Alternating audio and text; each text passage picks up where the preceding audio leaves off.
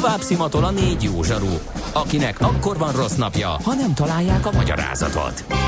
A francia kapcsolat a Wall Streetig vezet. Figyeljük a drótot, hogy lefüleljük a kábelt. Folytatódik a millás reggeli, a 90.9 Jazzy Rádió gazdasági mapetsója. A pénznek nincs szaga. Mi mégis szimatot fogtunk. Együttműködő partnerünk a CIP Bank, a befektetők szakértő partnere. Jó reggelt kívánunk, 9 óra 14 perc van, ez a Millás reggeli, itt a 90.9 Jazzy Rádión, benne pedig, hát, Kántor Endre az Hát, Ziher. és Miálovics András. És ahogy ilyenkor lenni szokott, hétfőn egy picit agrár tematikával foglalkozunk. Nem tudod, mi az üsző? Még sosem forgatta a látszatolót? Fogalmat sincs, milyen magas a dránka? Mihálovics gazda segít? Mihálovics gazda, a millás reggeli mezőgazdasági és élelmiszeripari magazinja azoknak, akik tudni szeretnék, hogy kerül a tönköly az asztalra. Mert a tehén nem szálmazsák, hogy megtömjük, ugye? Azt mondta a Kántor Endre, hogy egy másik műsor, másik rádió műsor nálunk sokkal nevesebb és ismertebb vez- műsorvezetőjének vadászattal kapcsolatos kirohanásait ne kommentáljam a Miálovics gazda rovataimba, vagy rovatba, bár én döntöm el elvileg, hogy mi van ebben a rovatban, de lám-lám gyakorlatilag mégsem, hanem inkább Dolgozik a cenzor. arról, beszéljek arról, hogy hálaadás és pulyka, kérem szépen. Hát mi magyarok és a pulyka ágazat helyzete e, gyorsan akkor felskiccelném. E, nem, hogy, e, nem tudom, hogy tudtátok-e, kedves hallgatók, hogy 2004 és 2008 között a világ élvonalába ettük magunkat pulyka tekintetében, mert hogy az egyik legmagasabb volt az egyfőre jutó pulyka húsfogyasztás Magyarországon, 6,5 kiló pulykát ettünk meg azokban a daliás időkben, de ezeknek az időknek már vége. Igen? Kérlek szépen. Mi történt? Hát leginkább az, hogy stagnál Európán belül is a pulyka termelés mennyisége, és a, a termelés viszont teljesen újra rendeződött. Az olyan hagyományos termelők, mint Németország és Franciaország csökkenti a pulyka kibocsátását, viszont jönnek fel az olaszok és a spanyolok, de még őket is lehajrázzák a lengyelek, akik hat év alatt, még egyszer mondom, hat év alatt az EU legnagyobb pulyka termelővé váltak. Évente 450 ezer tonna húst visznek a piacra, pulyka húst, kérem Szép. szépen. A globális pulyka termelés megoszlásán azonban még ez a remek teljesítmény sem változott. Az EU egyébként a globális pulyka termelésnek csak az egy harmadát adja, de egyébként világszerte azt látom a statisztikákból, hogy évről évre egyre több pulykát termelnek. Az USA áll az élen, 2,7 millió vágást hajtanak arra vége, végre, aztán jön Brazília, és az első három helyen van a, az első, vagy a harmadik helyen van ugye az Európai Unió, ha összeadjuk a tagállamok együttes termelését. Magyarországon a termelt mennyiség folyamatosan csökken, 30 ezer tonnával most már csak 100 ezer tonna a kibocsátás, és az egyfőre jutó fogyasztás is csökkent. Világviszonylatban sem kiemelkedő már a magyar fogyasztás, és az EU-ban is az átlaghoz tartozik. 4, 4 és fél kiló pulyka húst teszünk meg fejenként egy évben. Hát nem lehet tudni, hogy innen hogy lehet majd, meg kell-e fellendülni. Az, hogy ilyen átlagfogyasztás szerintem annyira nem olyan nagy baj. Egyébként, ha ár rakat sejtünk abban, hogy a világ élvonalából visszacsúsztunk a középmezőnyben, ott ki kell ábrándítsam a hallgatókat, egyáltalán nem drágult annyira a pulykahús. Például csak az idei év folyamán, miközben ugye emelkedtek az árak, 2018 és január és október között megnéztem a pulykamell filé, az nem is változott jóformán az egy évvel korábbihoz képest, és hát népélelmezési cikk ma már a pulyka, mert hogy a legkedvezőbb fehérje, zsír, szénhidrát és energiaértékkel rendelkező hústípus, vitaminokban és ásványi anyagokban is gazdag, és lefogadom, hogy Endre konyha technológiai szempontból több elkészítési módozatát is ismeri. Igen, igen. beilleszthető a sportolók étrendjébe, ugye Teljesen. múltkor beszéltünk, hogy Sőt, Bai igen, igen, igen, a igen, kulináris ö, gyúros diéták elengedhetetlen ö, kelléke, és egyébként én szeretem jó ízű.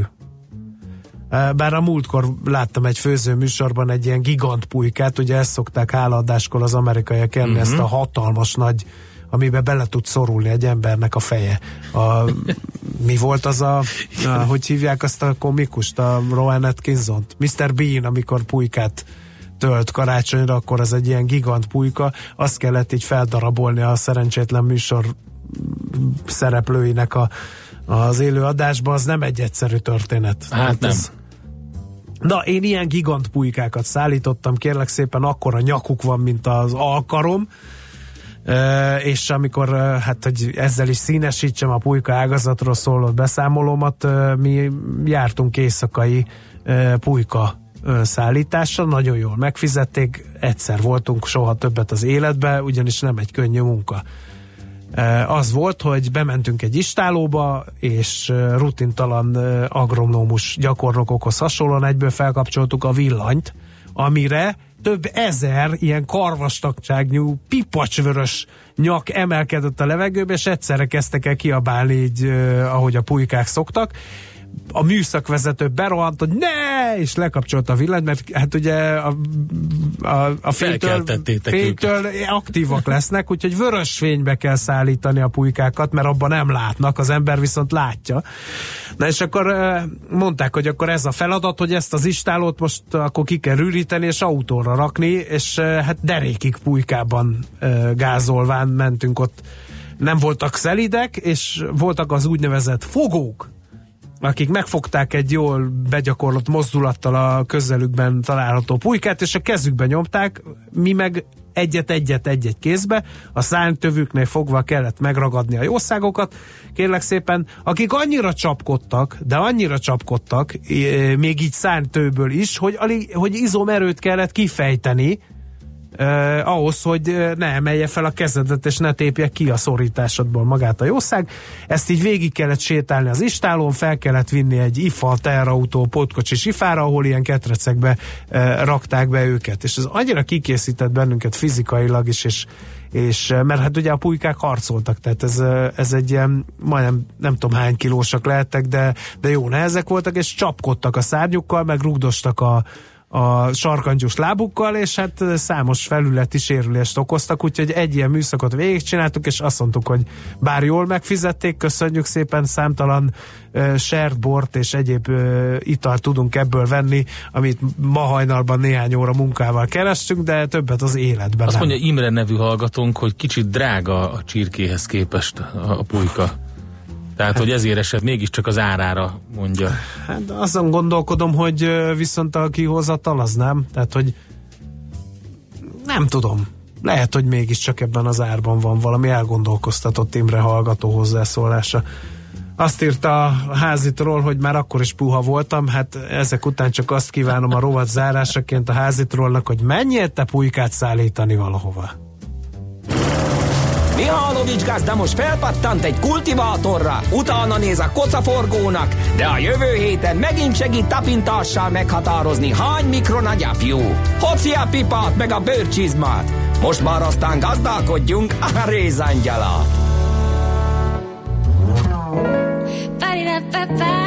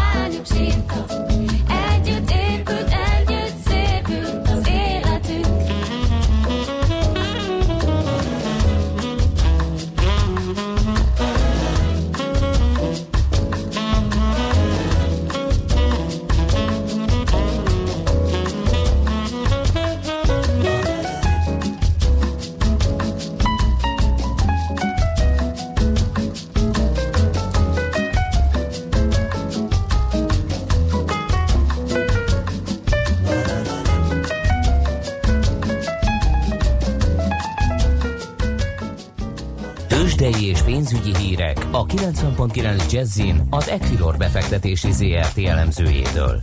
Equilor, a befektetések szakértője 1990 óta. A vonalban itt van velünk Ritók Lajos üzletkötő, szervusz, jó reggelt kívánunk! Sziasztok, jó reggelt, köszöntöm a hallgatókat. Na mi történik a budapesti értéktősdén? Ázsiában pozitív volt, úgy tűnt a helyzet. Amerika ugye ilyen csonka hét után van lényegében. Mennyire, mennyire, mennyire um, ha van hatása például az orosz-ukrán szituációnak? Én azt látom, hogy jelenleg még nincsen, hmm. mind az ázsiai piacok is pluszba zártak, vagy pluszban állnak most jelenleg a Hang Seng Index 1,7%-os pluszban van, és az európai piacok is bőven 1% fölötti emelkedést mutatnak. A magyar piac a Bux Index plusz 0,3%-on áll, és a vezető magyar, magyar papírok közül a Magyar Telekom 448 forint, az OTP az 11.430, a MOL 3130, 3158 forint, és a Ritter esett vissza eddig kismértékben 5280 forinton áll, és alapvetően forgalom sem olyan nagy jelenleg fél milliárd forint értékben cseréltek gazdát a magyar részvény. Aha, tehát akkor ilyen kivárásos hangulat van, álmoskáson indult ez a hétfő ezek szerint.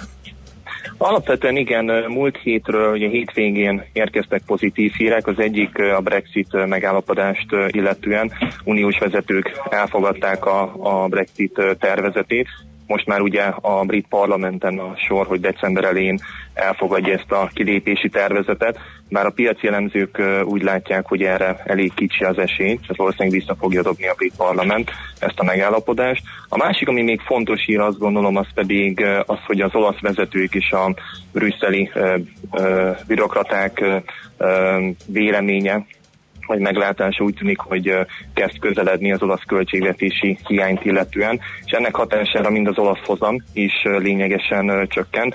3,6% a 10 éves hozam 3,3%-ra csökkent, illetve hogy látom az olasz részvények is szépen emelkednek, most 2,5% fölötti plusz látok, és ezen belül egyébként a bankrészvényeket veszik, hiszen a Unicredit árfolyama már 5%-os pluszban áll 11,4 Hát igen, mert ott meg elterjedt, hogy esetleg feldarabolnák a bankot, hogy a nemzetközi részlegeit ezt külön szerveznék ki, és, és az olasz részlege meg maradna egy másik vállalkozási formában, hogyha bármi gigszer van Olaszországban, az ne érintse a bankot. Lehet, hogy ezt reagálja le a piac? Én azt gondolom, hogy igen, ez is uh-huh. benne van. A másik pedig az olasz bankszektor elég jelentős kitettséggel rendelkezik az olasz állampapírok uh-huh. irányában, tehát nagy, nagy számú olasz állampapírt tartanak, és ahogy csökken az olasz állampapíroknak a hozama, tehát nő az értékeltsége, úgy nő ezeknek a, az olasz bank részvényeknek az árfolyama, illetve alapvetően azt is látom, hogy kezdenek egy kicsit megnyugodni a kedélyek, tehát a befektetők bizalma újra visszatér az olasz részvénypiac felé, és ezt mutatja egyébként uh-huh. a bankszektor, ezen belül a Unicredit emelkedése. Oké, okay, érthető. Mi a helyzet a forinttal? A forint az euróval szemben kismértékben emelkedett most az elmúlt egy-két órában, most 322.30-nál járunk, az ugye tudható volt, hogy, tudtuk, megtudtuk a hétvégén, hogy pénteken a Moody's nem változtatott az adós besoroláson. Voltak piaci elemzők, illetve a többség azt várt, hogy a kilátás legalább javítja, ez végül is úgy tűnik, hogy elmaradt és emiatt egyébként most továbbra is itt van a forint a, a 320 és 326 közötti tartományban, de egyébként az most látható, hogy eddig 320-321-es szintet ostromolta, most egy kicsit úgy tűnik, hogy eltávolodtunk, és 322-30-nál jár a forint az euróval szemben. A dollár pedig hogy látom kismértékben uh, tudott erősödni, visszaerősödni. A forinttal szemben 283-40-nél jár, és az eurodollár is újra egy 14 alatt jár, most egy 13.70-nél. És okay. még végül, hogyha egy, egy, egy pár szót még megengedtek az árupiacról, pénteken láthattunk az olaj, mind a két típusú olaj, a VT és a Brent árfolyamában is egy jelentős 6-8% közötti esést, most láthatunk egy kisebb visszapattanás, másfél-két százalékkal tud, tudott emelkedni mind a két uh, olajfajta. Én azt gondolom, hogy érdemes majd figyelni az európai légitársaságok árfolyamait, hiszen a Lufthansa 3,2%-kal tudott eddig emelkedni, tehát egy tartósan alacsony olajár az a későbbiekben hosszú távon az kedvező a légitársaságoknak, hiszen a kerozin költség miatt uh, csökkenni fog a, a költségük, ezáltal ugye az eredményüket tudják majd növelni. Oké, okay, köszönjük szépen, jó munkát nektek, jó kereskedést! Köszönöm nektek is, sziasztok! Szervusz! Ritók Lajos üzletkötővel beszélgettünk. Tőzsdei és pénzügyi híreket hallottak a 90.9 jazz az Equilor befektetési ZRT elemzőjétől. Equilor, a befektetések szakértője 1990 óta. Műsorunkban termék megjelenítést hallhattak. Reklám a tehetség mindig különleges. Egy eredeti gondolattal, egy nagyszerű ötlettel bárki bárhol sikerre viheti saját vállalkozását. Ha te is hiszel ebben, mi is hiszünk benned. Ha te is teszel érte, mi is teszünk érted. Az Exim stabil és biztos alapot teremt a magyar kis- és középvállalkozások sikeres külföldi terjeszkedéséhez. Segítünk, hogy az ígéretes tervek igazi sikertörténetekké váljanak. Merj nagyobb lenni. A többi a mi dolgunk. Exim. Útlevél a sikerhez. Valaki nem reklámozza a rövid meneteket, de mi a Facecomnál igen? Online ügyfélazonosítás, elektronikus aláírás, banki ügyek intézése, szerződéskötés videóhíváson keresztül. Számos hazai és nemzetközi pénzintézet titkos fegyvere. 2017-ben az év technológiai megoldása díj nyertese. www.facecom.net Nem a közösségi oldal, hanem Facecom. Reklámot hallottak. Rövid hírek a 90.9 Jazzin. Tízezer eladó hiányzik a hazai kiskereskedelemből, olvasható a pénzcentrum oldalán. A cikk szerint az alkalmazottak száma annak ellenére mutat csökkenő tendenciát, hogy a szektorban foglalkoztatottak átlagkeresete egyértelműen nőtt az utóbbi években. A boltok fizikai dolgozóinak havi bruttó átlagkeresete 2015-ben még 148 ezer forint volt, idén pedig már 217 ezer forintra nőtt, ami három év alatt közel másfélszeres növekedés. A Nemzeti Adó és Vámhivatal új szolgáltatásként értesítést küld azoknak, akik a november 25-i előzetes vizsgálat szerint valamilyen mulasztás miatt már nem felelnek meg a köztartozásmentes adózói adatbázisban szereplés feltételeinek. Ez a teszt jellegű üzenet lehetőséget ad nekik arra, hogy még időben potolják a mulasztást, közölte az adóhivatal. Az adózóknak a tárgy hónap utolsó napjáig Jelen esetben november 30-áig kell pótolniuk az értesítésben megjelölt hiányosságokat, valamint teljesíteniük a tárgy hónapban esedékes további adókötelezettségeiket. Elindult a katolikus karitász adventi segélyakciója. A tárjátok ki szíveteket elnevezésű kampány során országszerte számos helyen osztanak egész télen melegételt hajléktalanoknak és krízis helyzetben élőknek. Idén először indult el az egész országban az Angyal Batyú ajándékgyűjtő akció, amelynek során nehéz sorsú gyerekeknek lehet ajándékcsomagot készíteni és leadni számos gyűjtőponton. A segélyszervezet Budapesten december 23-áig a Szent István Bazilika előtti téren, november 30-a és december 6-a között a Vörösmarty téri adventi vásáron is adománypontot működtet. Ismét megnyitották az amerikai-mexikói határt. A kaliforniai San Diego és a mexikói Tijuana közötti legnagyobb határátkelőhely mexikói oldalán a hatóságok letartóztatták a határt megostromló migránsokat. Tegnap azért kellett lezárni az átkelőt, mert a közép-amerika felől érkező karavánból mintegy 500-an megrohamozták a határt. Az amerikai határőrök könyvgázt vetettek be és visszaszorították a határfalat ostromlókat. Közben a Trump kormány tárgyalásokat folytat a december 1-én hivatalba lépő új mexikói elnök leendő kormányának tagjaival a kétoldalú megállapodásról. Ennek értelmében a migránsok mindaddig mexikói földön maradnának, amíg menedék kérelmüket az amerikai hatóságok el nem bírálják. Ma mindenhol jelentős mennyiségű csapadékra készülhetünk, nagy részt esőre, de este északon és nyugaton a hegyekben már havas eső, havazás is előfordulhat. A szél megélénkül, délután 6-10 fokot mérhetünk. A hírszerkesztőt Szoller Andrát hallották. Friss hírek legközelebb fél óra múlva. Budapest legfrissebb közlekedési hírei, itt a 90.9 jazz A fővárosban aszfaltoznak a Flórián téri felüljárón az Árpád híd felé csak egy sávjárható torlódásra számítsanak. Egy meghibásodott jármű okoz forgalmi akadályt az Árpád úton a Váci út előtt, és helyszínelnek a Németvölgyi úton az Agárdi útnál, illetve a Hungária körúton az Árpád híd felé a Kerepesi út előtt. Erős a forgalom az M1-es M7-es közös bevezetőjén és a Budaörsi út Hegyalja út Erzsébet híd útvonalon Pest felé, a Tétényi úton befelé a Hűvösvölgyi úton és a Budakeszi úton, illetve a Szél-Kálmán térre vezető utakon. A Budai alsórakparton szintén nagy a zsúfoltság mindkét irányban a Pesti alsórakparton a Dráva utcától az Erzsébet hídig egybefüggő a kocsisor. Lassú a haladás a Rákóczi úton is befelé, illetve a Zuglói bevezető utakon is. Irimiás Alisz BKK Info.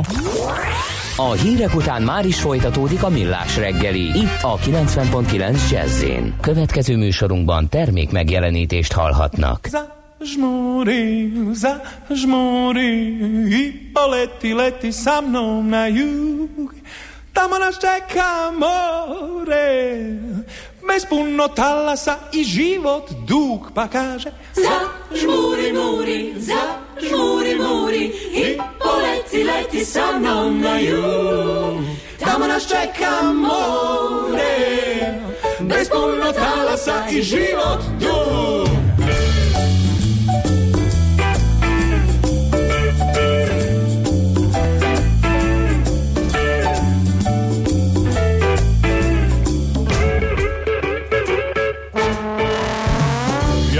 Sa mnom večeras na ples Na neko tiho mesto gde sviraju džez. Gde nam zavide svi što oči im ne sjaje Što nemaju osmeh sa mirisom papaje. Ja sam tvoj debeli Frank Sinatra I svojim osmehom ja te šarmiram od O moje obraze okrugle i sjajne Raspršiše se sve o tebi tajne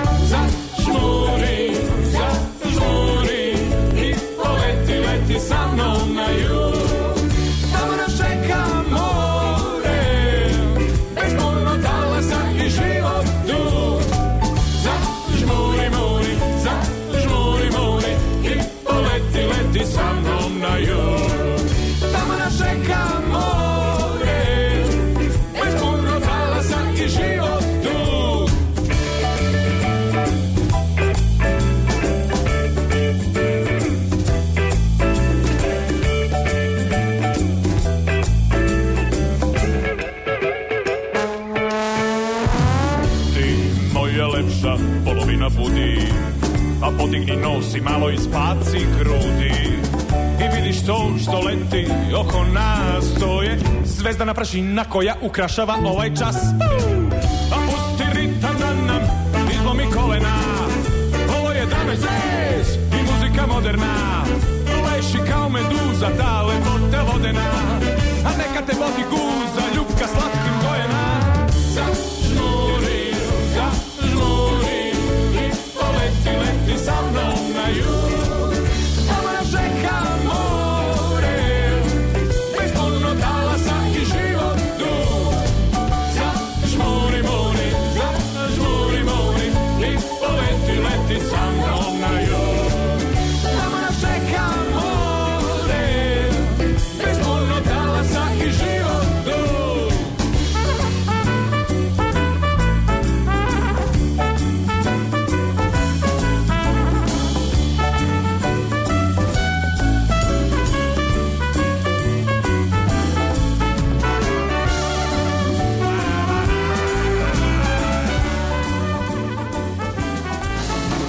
Volt már olyan érzésed, hogy megtaláltad a választ?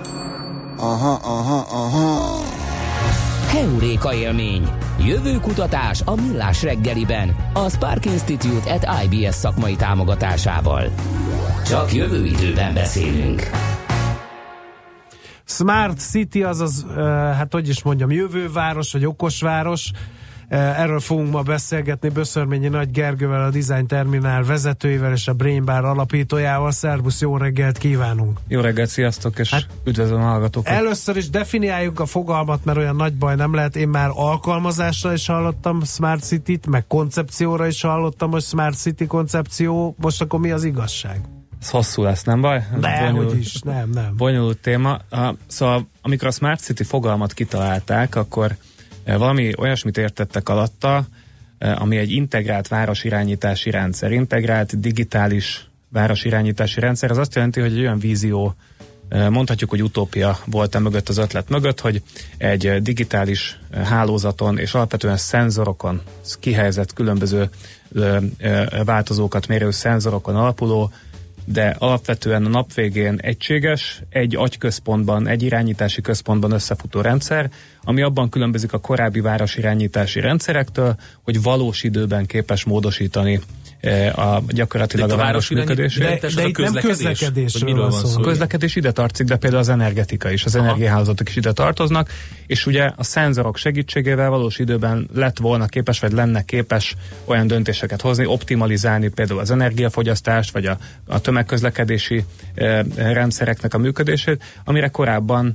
e, nem volt példa. Ez egy vízió volt, És az izgalmas az, hogy miközben rengeteget beszélgetünk Smart City-ről, cikkek, tanulmányok, konferenciák, e, meetupok sora zajlik folyamatosan, valójában ez így egyébként sehol a világon nem működik. Ki lehet nyugodtan jelenteni, és ezt nem én mondom, hanem Tehát a- amikor az egy beugratos kérdés, hogy mondj egy Smart City. igen, nincs ilyen. Nincs ilyen. és ezt nem én mondom, hanem a, a Scientific American az egyik legfontosabb tudományos technológiai újság írta néhány hónappal ezelőtt, hogy ma valójában egyetlen Smart City sincs. Smart City kísérletek és egy-egy alkalmazás tesztelése az zajlik és folyik, de integrált városirányítási rendszer, okos város mint olyan, így holisztikusan egyébként nem létezik. Akkor miért beszélünk róla ennyit?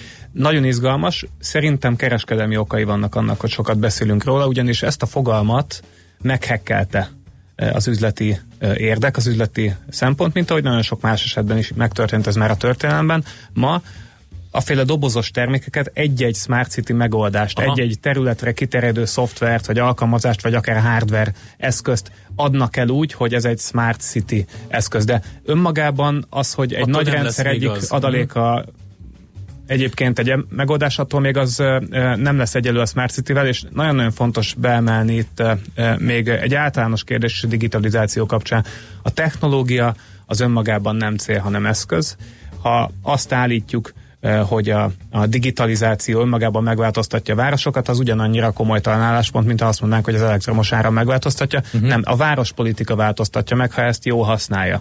Az arra a szintre még a várospolitika nem jutott el, hogy ilyen integrált rendszert létrehozzon. Jó, akkor mi az oka, hogy ez nem jutott el olyan szintre, hogy, hogy legalább egy mintát lehessen lobogtatni, hogy lám ők megcsinálták, mert, mert az azért valahol áttörés jelenthetne, nem? Ott már lennének A tapasztalatok. városok a világ legkomplexebb és legbonyolultabb ökoszisztémái. Olyan tudósok foglalkoznak a városi hálózatok, eh, a különböző eh, eh, összefüggések feltérképezésével, mint mondjuk Barabási Albert László. Nem olyan egyszerű dolog ám létrehozni egy Smart City-t, illetve nem is biztos, hogy jó lenne a semmiből létrehozni egy ilyen szélsőségesen szabályozott történetet. Erre térünk szerintem majd vissza később, hogy egyébként jó dolog-e a Smart City víziója, vagy, vagy, vagy, vagy nem.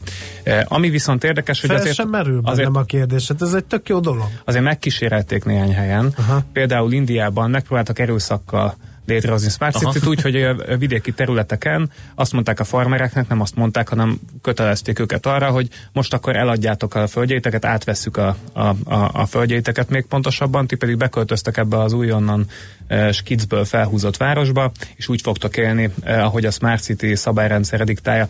Itt már rögtön találkozunk egy nagyon fontos technológiai, kulturális uh, kihívással, hogy lehet-e egyébként ezt a high-tech rezsimet gyakorlatilag a társadalomra kényszeríteni. És hát de ez már egy etikai kérdés. De közben Kínában ugye terjed az egész, ugye látjuk ezeket a videókat a, a social rankingekről, meg a, a, az arcfelismerő rendszerekről, mindenhol megismer, meglát, tudja, pontoz, stb. Tehát itt, itt, itt ehhez hasonló ilyen nagy testvéres Smart City megoldást látunk. Na de Kína egy kommunista diktatúra. Azért nem véletlen, hogy ott látod ezt uh, kiteljesedni elsőként. Nekem van egy elméletem, arra, hogy a Smart City-vel mi a három legfontosabb probléma a Smart City paradigmával.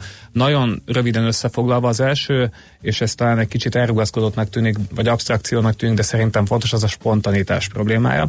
Ugye mi azért, mi európaiak, vagy mi nyugati ember, azért szeretjük a helyet, ahol élünk, vagy a városokat, a kedvenc városaikat, mert gyakorlatilag az egyéni kezdeményezéseknek, az alulról építkező kezdeményezéseknek általában ezeken a helyeken van szerepe. Uh-huh. A spontanitás, az esetlegesség, az gyakorlatilag sztorikat, élményeket eredményez a kulturális szférában, az esti történeteink, az, hogy hogyan veszünk részt egy város kulturális életében, az nagyon jelentős részben a kiszámíthatatlanság, a szerencsés, vicces véletlenek világán alapszik.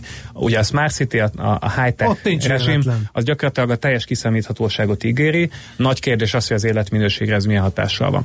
A második probléma szerintem a Smart City-vel az a magánszféra problematikája. Egy igazán jól működő Smart City az trillió számú szenzoron alapul. Ez azt jelenti, hogy gyakorlatilag a magánszféra maradékától is elköszönhetünk, még hogy szkeptikusak is vagyunk a tekintetben, hogy van-e még egyáltalán olyan, hogy magánszféra, hát a maradékától is el kell mhm. köszönni, ha egy igazán hatékony Smart City rendszert vizionálunk. És a harmadik probléma, ami szintén szerintem nagyon izgalmas, az a technológiai ugrás problémája. Ma kormányok, önkormányzatok, vagy akár magáncégek dollármilliárdokat ölhetnek egy-egy technológia elterjesztésébe, vagy mondjuk egy város felszerelésébe bizonyos technológiába, de olyan gyorsan fejlődik a technológia, hogy lehet, hogy 10-15 év múlva abszolút feleslegesnek tűnik majd ez a beruházás. A Wi-Fi szerintem kiváló példa erre. Néhány évvel ezelőtt csodaszernek tűnhetett az, hogy felszerelünk egy várost wifi-vel, viszont az internet igen. hozzáférhetőség ma már olyan, hogy igazából nem erre van szüksége az embereknek, mert ez amúgy is megvan nekik.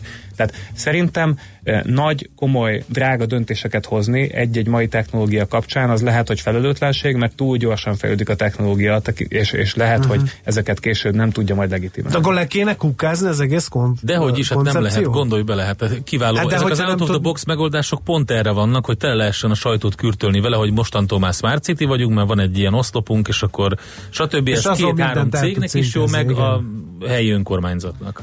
Nem kéne lekukázni szerintem. Én városlakóként azt mondanám, hogy olyan városvezetésre van szükség a legtöbb városban, mindenhol, ahol csak lehet, amelyik ezeknek a kihívásoknak a belátásával képes egyébként a jó minőségű alkalmazásokat használni, a rossz minőségűektől elfordulni, azokat nem komolyan venni, és egyáltalán valamiféle minőségi szelekciót működtetni a tekintetben, hogy mit vezet be az életünkbe, meg mit nem. Vannak olyan területek, ahol nem is kérdés, hogy, hogy te is említetted, hasznos, értelmes, helyes a digitalizáció, de vannak olyan dolgok, amiket nem pótol a technológia, az okos városvezetést például biztosan nem fogja pótolni, csak az, hogy drága beruházásokba bocsátkozik egy önkormányzat. Ez nagyon jó, szerintem itt zenélünk egyet, és megengedjük a hallgatóknak is, hogy írjanak 0630 20 10 909. Böszörményi Nagy Gergő, a Design Terminál vezetője és a Brain Bar alapítója van itt velünk a stúdió, stúdióban.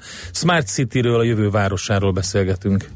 Következzen egy zene a Millás reggeli saját válogatásából. Muzsikáló Millás reggeli.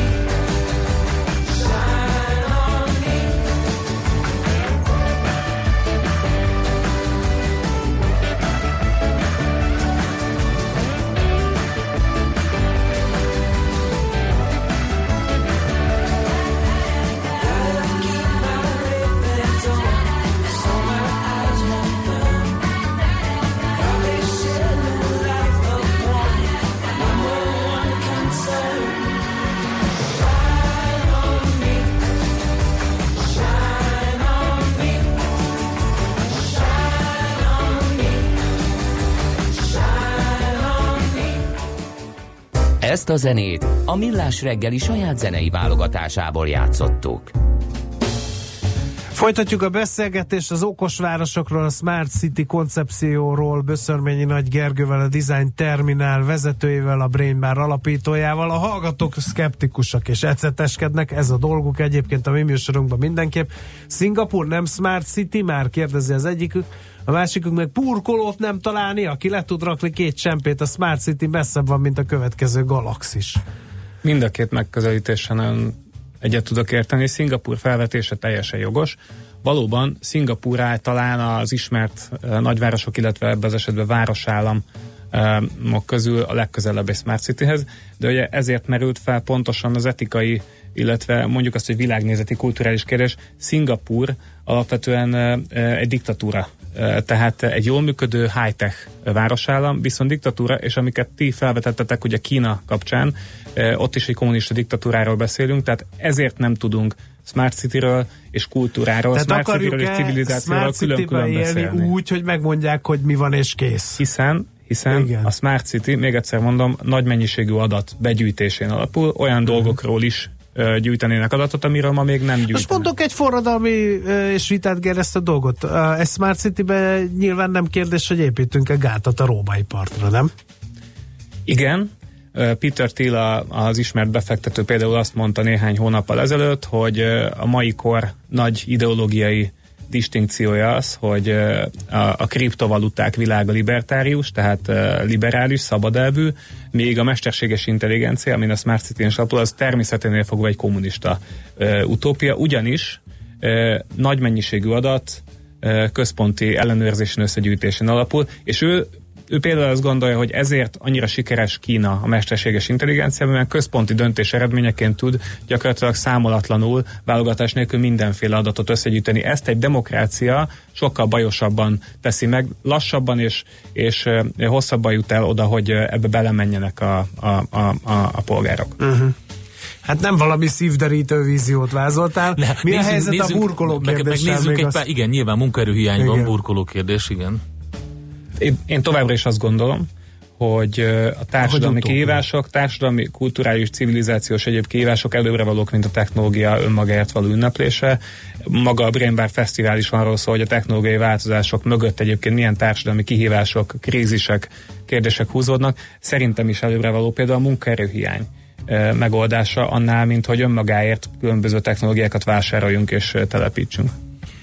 De vannak az, azért jó megoldások, meg afelé haladunk, hogy, hogy nem kell mindenkit elijeszteni ezzel, hogy telerakunk szenzorral mindent, és akkor az a magánszféra végét jelenti. Tehát, tehát vannak előremutató dolgok, nem? Amiket jó lenne egyre többet Igen, Itt Magyarországon szerintem több ilyen is történt a 2000 tízes éveknek az első felében, talán a futár a mhm. legjobb példa rá, de még egyszer a futár önmagában nem Smart City, hanem a futár egy olyan megoldás, ami jó esetben integrálható egy intelligens városüzemeltetési rendszerbe, és nagyon fontos még talán az, ezt Vitézi Dávid barátom szokta mondani, hogy nem csak feltétlenül technológiai dolgoktól lehet okos egy város.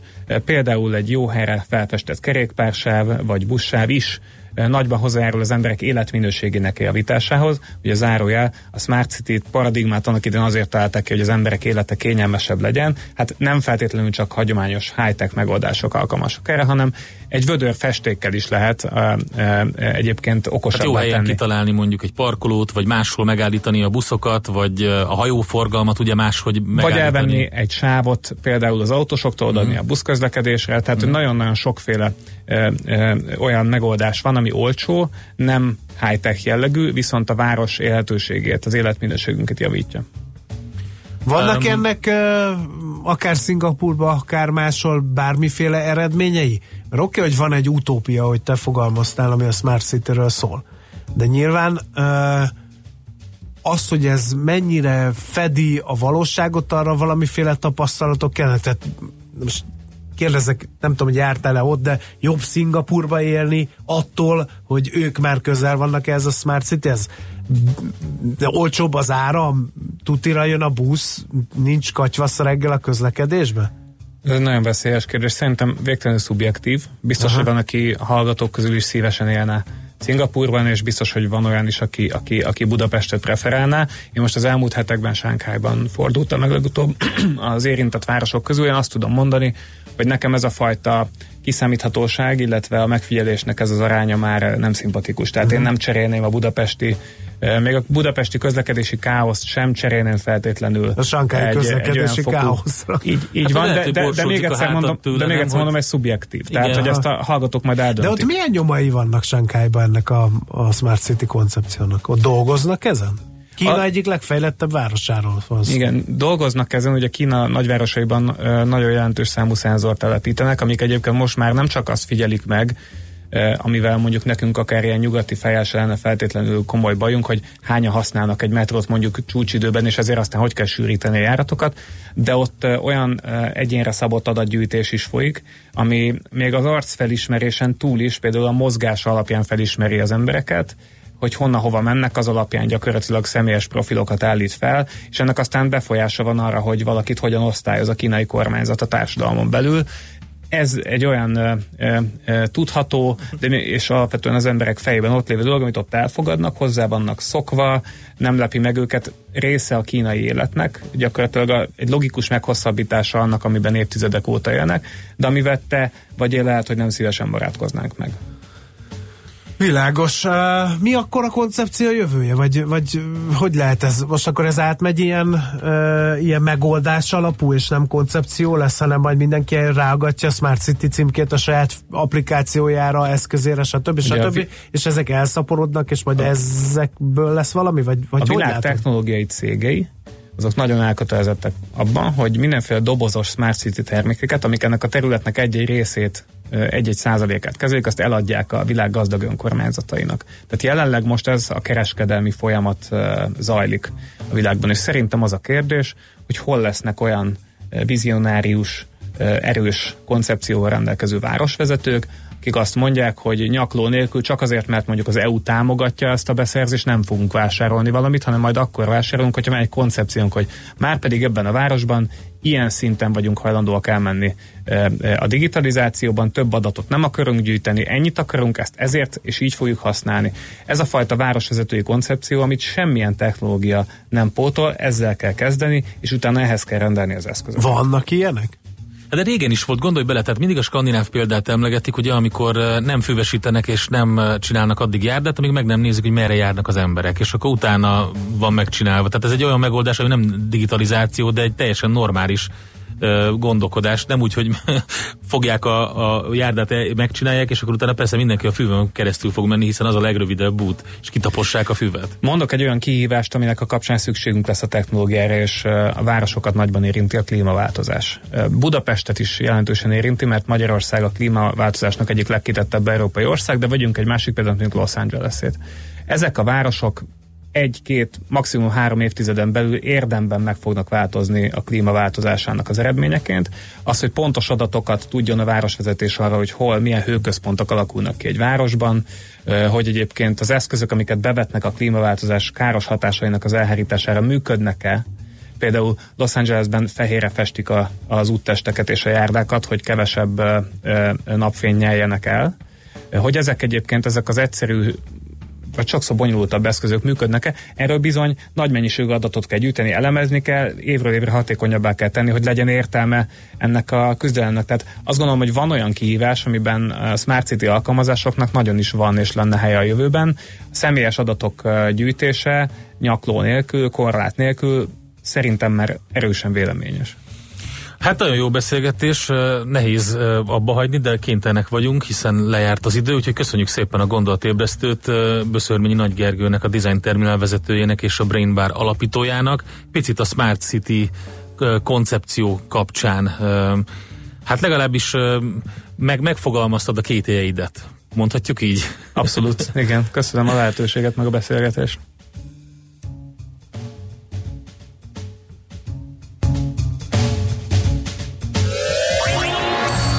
Euréka élmény, a millás reggeli jövőben játszódó magazinja. Mindent megtudtok majd. Szakmai partnerünk a Spark Institute at IBS. Ennyi fért a millás reggeliben, nagyon szépen köszönjük kitüntető figyelmeteket. Holnap természetesen 6.45-kor megint lesz millás reggel itt a 90.9 Jazzy Rádión.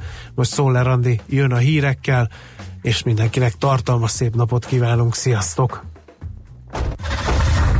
Már a véget ért ugyan a műszak, a szolgálat azonban mindig tart, mert minden lében négy kanál. Holnap reggel újra megtöltjük a kávés bögréket, beleharapunk a fánkba és kinyitjuk az aktákat. Addig is, keressetek minket az arcaktákban, a közösségi oldalunkon. A mai adás podcastjét pedig holnapunkon. Millás reggeli, a 90.9 Jazzy Rádió gazdasági mapetsója. Ha csak egy műsorra van időd idén, tégy róla, hogy ez legyen az. Csak egy dolog lenne még. Együttműködő partnerünk a CIP Bank, a befektetők szakértő partnere.